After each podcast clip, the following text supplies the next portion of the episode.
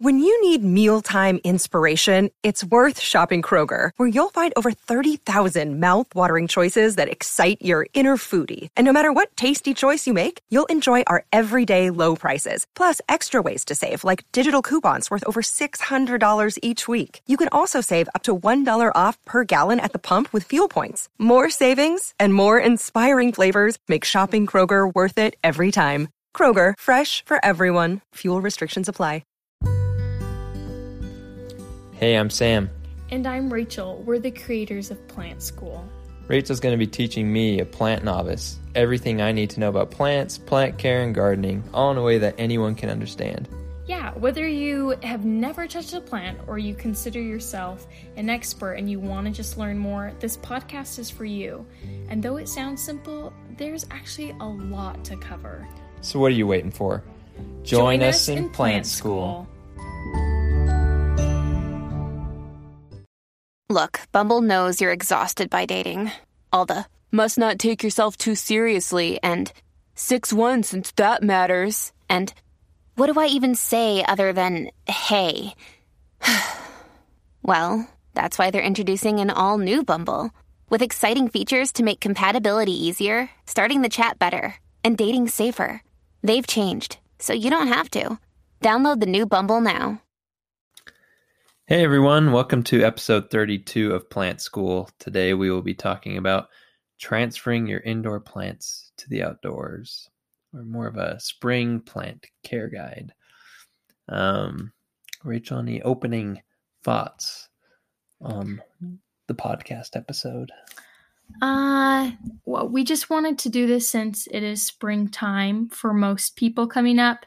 Um, for some of you, it may have been passing by in the past few weeks, but it's a good time to be thinking about the things we're going to talk about today and kind of check in with your plants and maybe try some new things.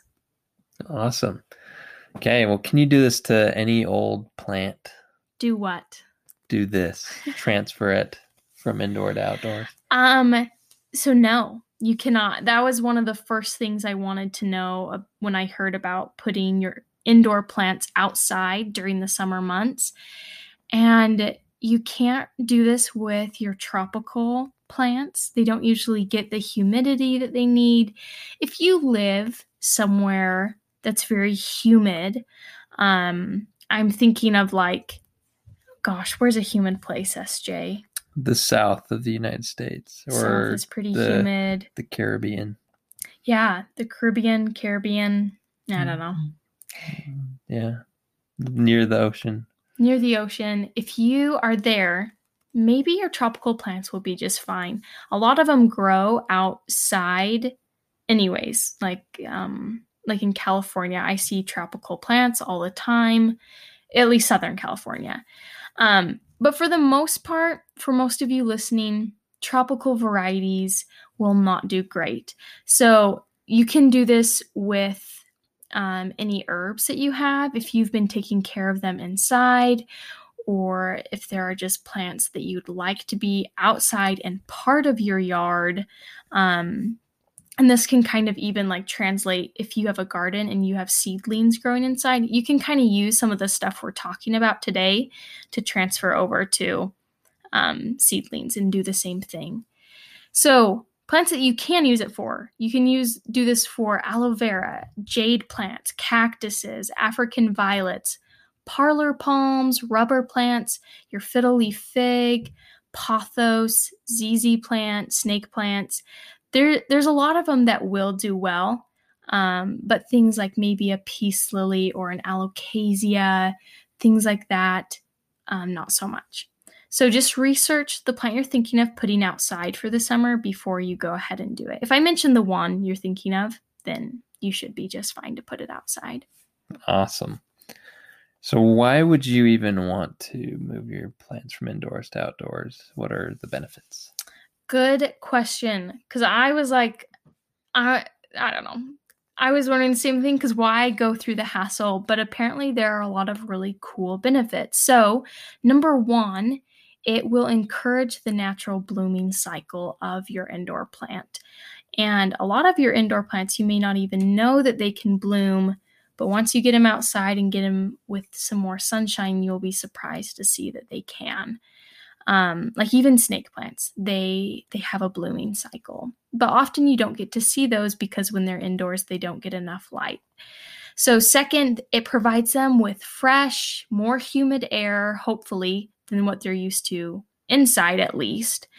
Um, like I said, for tropical varieties, it, it really doesn't help them too much. So, the air circulation from the fresh air can really make them sturdier and stronger plants. Uh, this is something it's um, I don't know it. I was gonna say common knowledge, but I I don't think it is. But like with trees, when trees are blown around in the wind, they create a trunk taper where their trunk is just kind of fatter at the bottom and it can hold them up better. And for your indoor plants, this can kind of translate over for something like a fiddle leaf fig, where it does have that central trunk. It can help it grow stronger at the bottom and sturdier which is a great benefit. Next benefit is that the rain can clean the plant leaves for you if they are out able to get the rain, and rainwater is really great for plants. Uh, if you know anything about the nitrogen cycle, uh, nitrogen is in rainwater. That's how a lot of plants get the nitrogen that they need to survive. It helps them be green is the main thing that nitrogen does. So by getting rainwater, they are getting nitrogen in that water. It's almost like free fertilizer coming out of the sky. And also, with them being outside, the warmer temperatures and the increased sun can really help plant growth. So, if you're wanting your plant to grow significantly, them being outside can really help with that. Okay. What are the negative things that happen, the cons when you move them outside? Yeah, so probably the biggest thing, and perhaps the only thing, is just dealing with pests and insects. Um, I've heard of people hanging their indoor plants from trees to kind of keep them up and away from pests. I don't know how that would look to mm-hmm. like walk by someone's house and there's like a cactus hanging from their tree. if you ran into it, that would be unfortunate.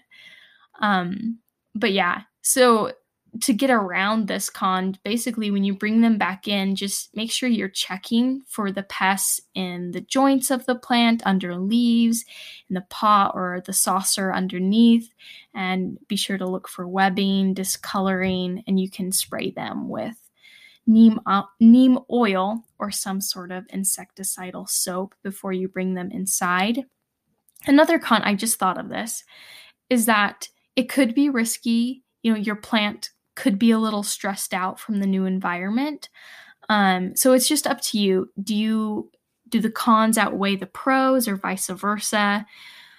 For me, I think I might try it just because I don't know. I, I just want to see what would happen. I want to see the increased growth and maybe see my plants bloom. Um, but if you just don't want to deal with bugs, then no one is making you put them outside. If they die, they die. yeah, exactly. Had to quote the great Draco, Drago, Ivan Drago. That's his name.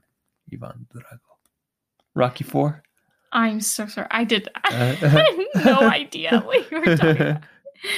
Yeah, Rocky I thought before. Ivan Drago was like some sort of like philosopher or something, That's so I wasn't right gonna question right it. Right after he knocks the crap out of Apollo Creed. Oh, okay. Yeah. Oh, okay. Um. Anyways, how do you go about transferring your plants outside? Yeah, so you're going to want to do this about two to four weeks after the threat of frost. So, for where we live, here in Utah. I think that's pretty common knowledge that we live in Utah.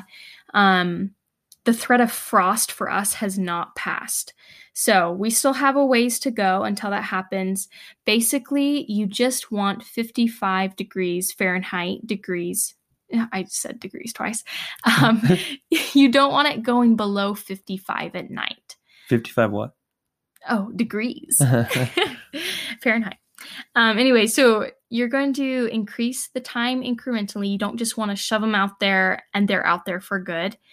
So for a week or two, you just want to acclimate them, put them outside for a few hours where they're protected more so from the wind, and then slowly put them where you want them to be for uh, longer periods of time.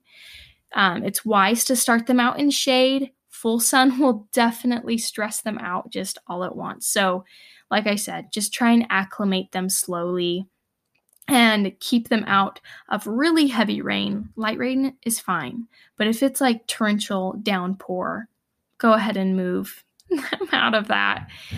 and just be careful with watering.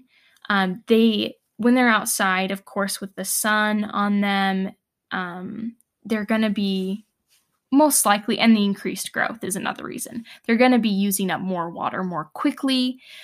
So just make sure that you are giving them plenty of water while not overwatering. Just check the soil before you water them, but they will dry out quicker than they would inside.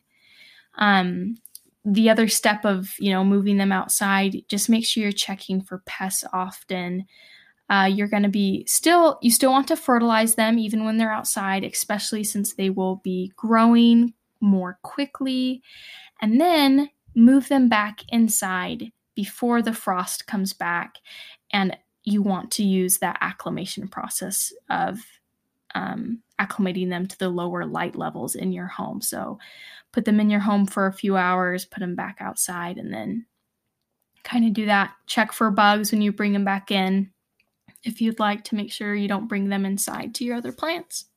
The part where you talked about the sun stressing them out. Yeah. have you ever seen bench warmers? Yes. The guy the, the who guy, lives in the yeah, closet. the brother. I can't remember if it was just a friend or a brother, but yeah, he like lives he lives inside for like I don't know, years. And they finally convince him to go outside. And yeah. He's just so pasty white and he can't handle the sun. That's how your house mm, plants are. Yes. Yeah. Just imagine being inside for a whole year and then finally going outside for the first time into an 80 degree sun Yeah. sunny day. Your skin would just be like, all right. Besides possibly moving plants outdoors, what other things should you keep in mind that your indoor plants may need in spring? Yeah, so if you just don't care to move them outside, um, there are other things that you can be doing in springtime. Just keep them in mind. This is the time where, you know, the sun is out for longer periods of the day for most people. I I say this and I think of like um I think of the US where we are, but I know that there are listeners in other places. And so for us, when these cycles of the sun being out, you know, in longer periods of time, you want to think about fertilizing your plant more often because more sun equals more growth. Um, just keep an eye on its growth. And if it's growing quite a bit, uh, be sure to fertilize it. Also, think about pruning or trimming during the spring because of the active growth. It's a great time to trim back and your plant can bounce back easier. Uh, reposition your plants if you don't want them getting too hot or being in the sun for, or like in direct sun. If it's in a spot that did well in the winter, you might need to move it for the spring where the sun's out more. And then also just think about repotting. Um, plants tend to bounce back easier when you repot in spring just because it has a whole season ahead of it to be growing and fitting into that new pot that you have. And I don't know, it's kind of like a, a spring cleaning for your indoor plants. Just be thinking about, you know, my plant's going to be growing more. What does it need? Does it need a new pot? Does it need to be trimmed up, put somewhere else? Or maybe I need to start fertilizing it more regularly just some things to think about as we get into these warmer months here in the US. Awesome. Are there any other things came up while you're talking that you want to talk about? Mm, I don't think so. I think those are the main things to be thinking of during the spring. Okay. Yeah. Well, thanks, Rachel, for putting all that together. And any sneak peek into what our next episode will be about before we sign off? Yeah, I think it's going to be another care guide. We had someone ask about Kalancho. or Callan Wait, what? Calandivas. Nachos? No, Calancho. Oh, That's how Huh. you say it, right? Or I is it have no idea. Calancho? I'm pretty sure it's-? Calancho. Or Calandivas. They're very similar plants, and I think we're going to do a care guide. And yeah, it'll be a pretty uh, normally long episode because I know Mhm. this one was kind of short, which I don't know. Sometimes it's nice, I guess. Got Okay. things to do. Yeah. Well, thanks everyone for listening. We'll see you next week for our Kalancho. Ca- It sounds like we're having everyone over for like a, a Nacho party. fiesta. yeah. Anyways, thanks. See you, everyone.